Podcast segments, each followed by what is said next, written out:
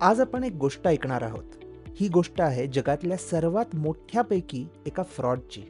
So brace yourself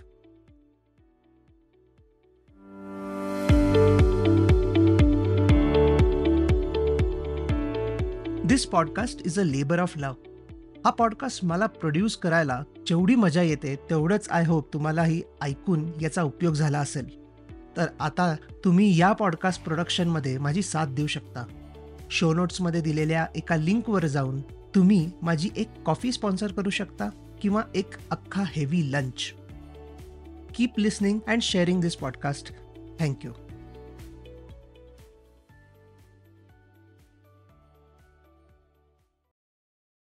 Barry Minkow कॅलिफोर्नियामध्ये जन्मला.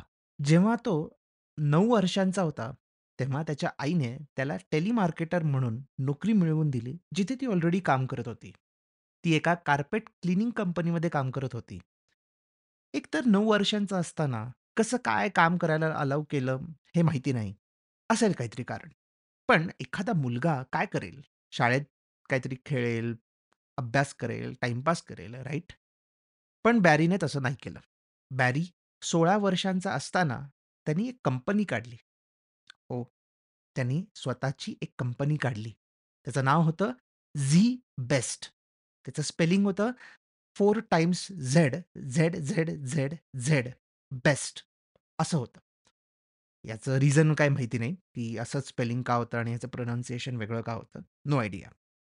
त्याचा बिझनेसही कार्पेट्सचाच होता. ओके. जसं आपण एक्सपेक्ट करू, काही त्याचे प्रॉब्लेम्स आलेच. म्हणजे कॉन्ट्रॅक्ट साइन करायचं असेल, तर मिनिमम 18 वर्ष पूर्ण झाली पाहिजेत, नाही का? सो त्यामुळे बँकेने अकाउंट बंदही केले त्यांचे आणि बऱ्याच कस्टमर्स आणि सप्लायर्स बरोबरही त्याला कॉन्ट्रॅक्ट करता आला नाही. पण एखाद्याने कोणत्यातरी मोठ्या माणसाला सामील करून घ्यावं की नाही, तर त्याचं त्यांनी काही केलं नाही. बिझनेस काही छान चालत नव्हता. त्याला सॅलरीज पण देता येत नव्हते आणि फंड्सची खूप आवश्यकता होती. तर त्याने काय केलं असेल? चेक किटिंगचा वापर केला. म्हणजे अशा प्रकारचा एक फ्रॉड जेव्हा बेसिकली अकाउंटमध्ये पैसे नसताना लोकांना चेक्स दिले. मग त्याच्या आजीचे दागिने चोरले आणि ते पुढे जाऊन विकले देखील. मग तो इन्शुरन्स रिस्टोरेशन बिझनेसमध्ये उतरला. इन्शुरन्स रिस्टोरेशन म्हणजे इन्शुरन्स कंपनीजकडून काही कॉन्ट्रॅक्ट्स मिळतात, लाइक रिपेअर्स वगैरे सारखे. इन्शुरन्स कंपनीजकडे जे क्लेम्स येतात, त्यात बऱ्याचदा काहीतरी डॅमेज झालेलं असतं आणि मग बेसिकली इन्शुरन्स कंपनीज त्यांच्या कॉन्ट्रॅक्टर्सना हे काम सोपवतात. तर तो बेसिकली या बिझनेसमध्ये उतरला. टॉम पॅजेट नावाचा एक माणूस होता, त्या इन्शुरन्स कंपनीमध्ये क्लेम ॲडजस्टर म्हणून काम करत होता.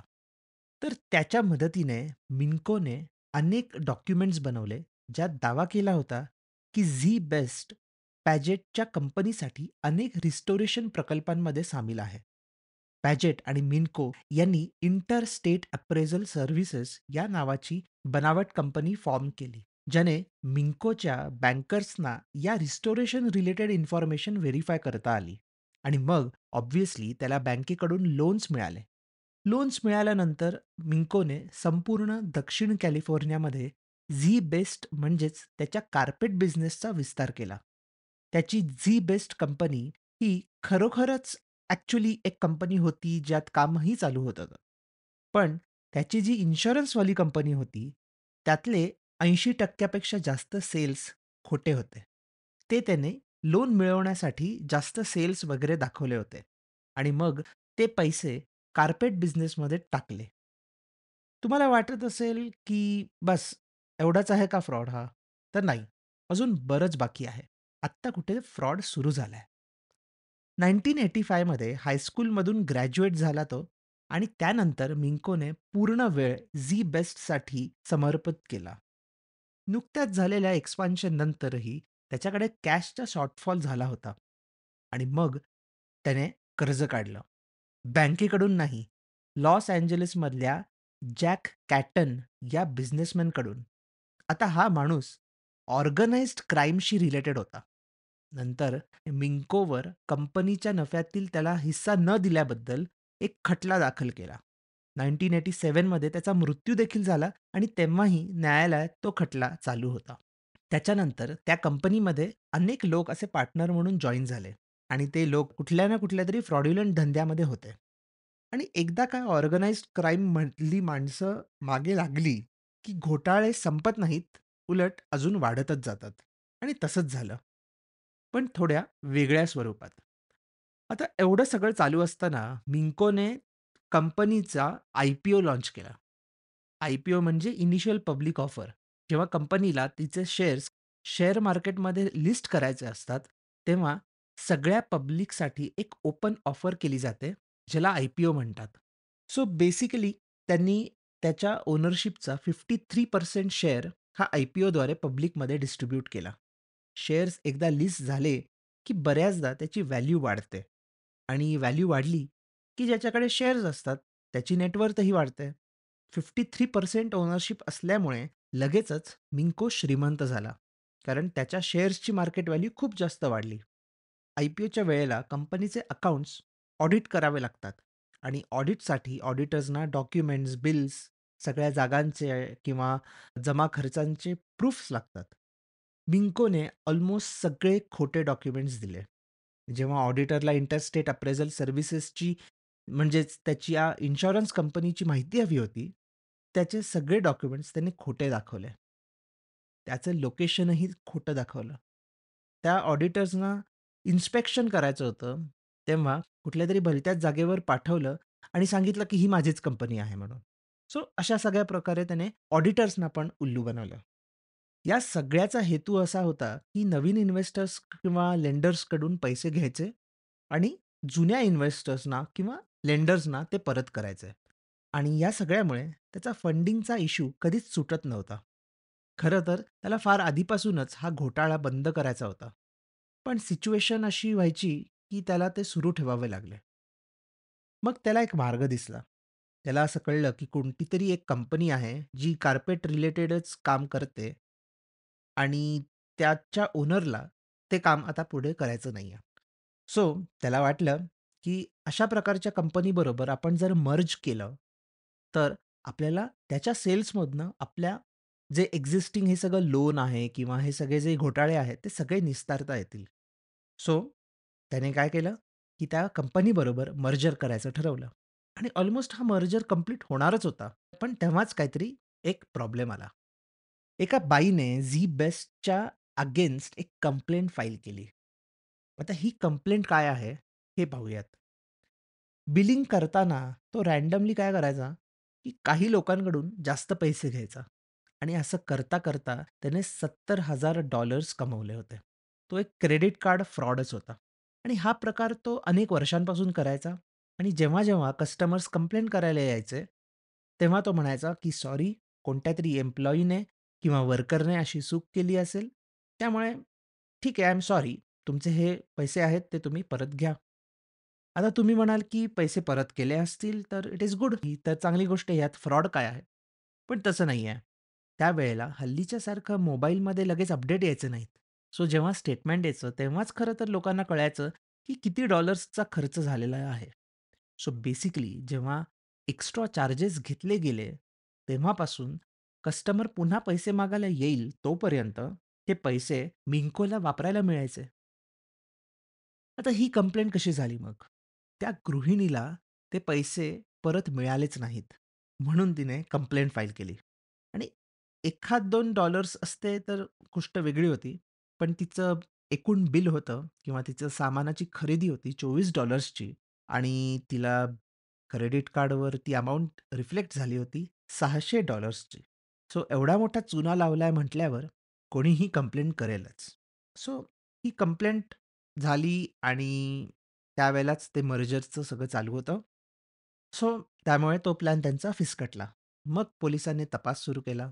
बऱ्याच लोकांना या कंपनीचा व्यवसाय किंवा फायनान्शियल सिच्युएशनवर काही प्रश्नचिन्ह होतेच. पण एकदा काय तपास चालू झाला, की मग एक्झॅक्टली लोकांना कळायला लागलं, की काय-काय प्रॉब्लेम्स आहेत. रेग्युलेटर्स आणि जर्नलिस्टने त्यांच्या त्यांच्या पद्धतीने वेगळ्या प्रकारचा शोध सुरू केला.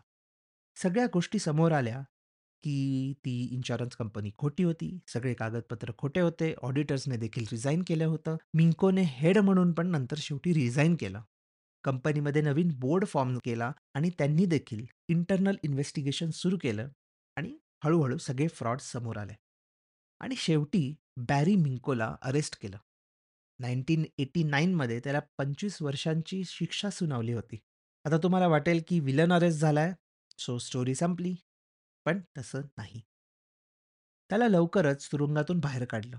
1995 मध्येच तो बाहेर आला. म्हणजेच 6 वर्षातच.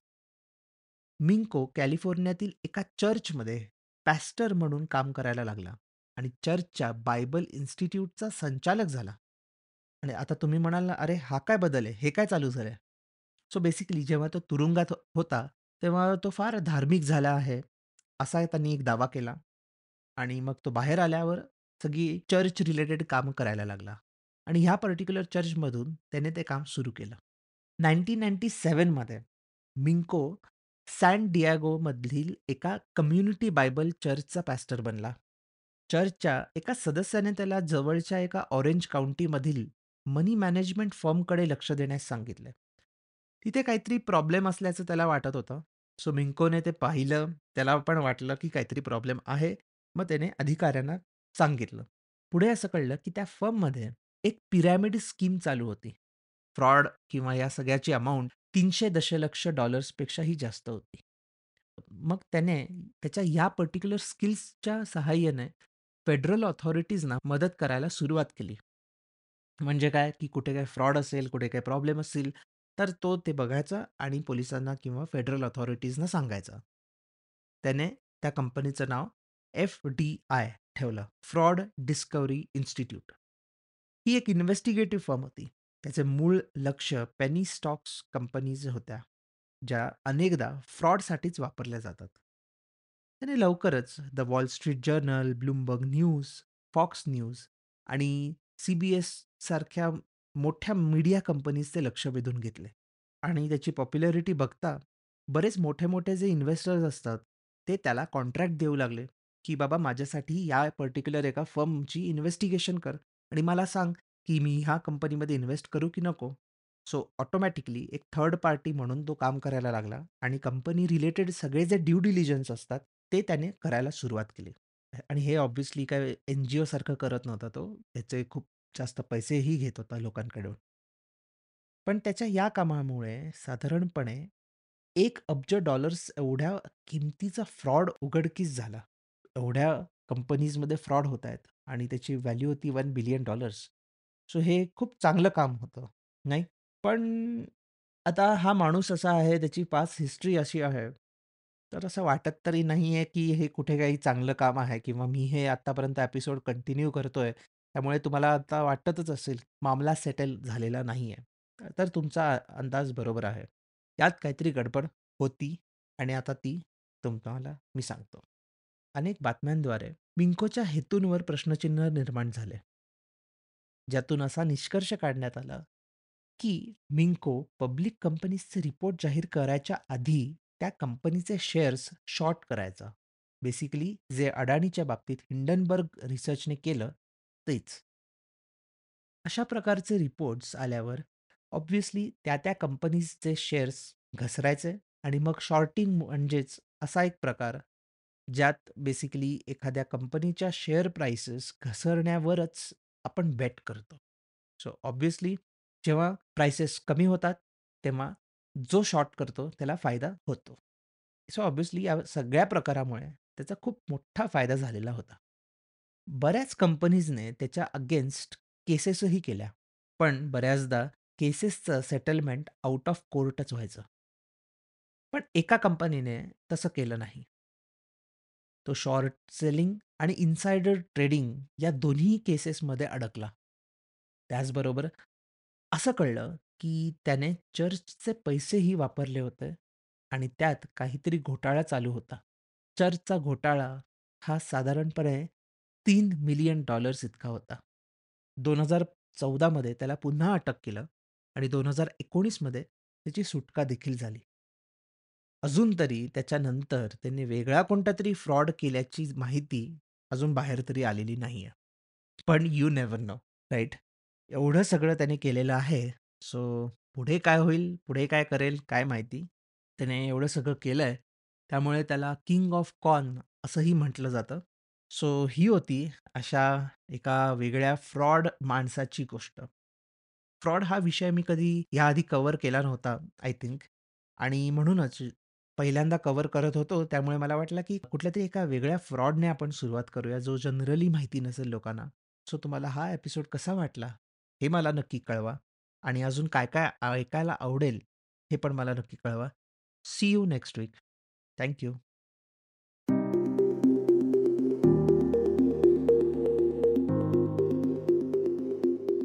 तुम्ही हा एपिसोड स्पॉटीफाय ॲपल पॉडकास्ट ब्रिंच pods Gaana, Jio Saavn, Amazon music, Wink music apps, icon गलीच्या वेबसाईटवर आणि कुठल्याही लीडिंग पॉडकास्ट ॲप्सवर ऐकू शकता. मी दर सोमवारी नवीन एपिसोड घेऊन येतो. तुमचा फीडबॅक आणि सजेशन्स शो नोट्समध्ये दिलेल्या माझ्या ब्लॉग, लिंक्डइन किंवा ट्विटर अकाउंट्सवरून मला नक्की कळवा. See you in the next week.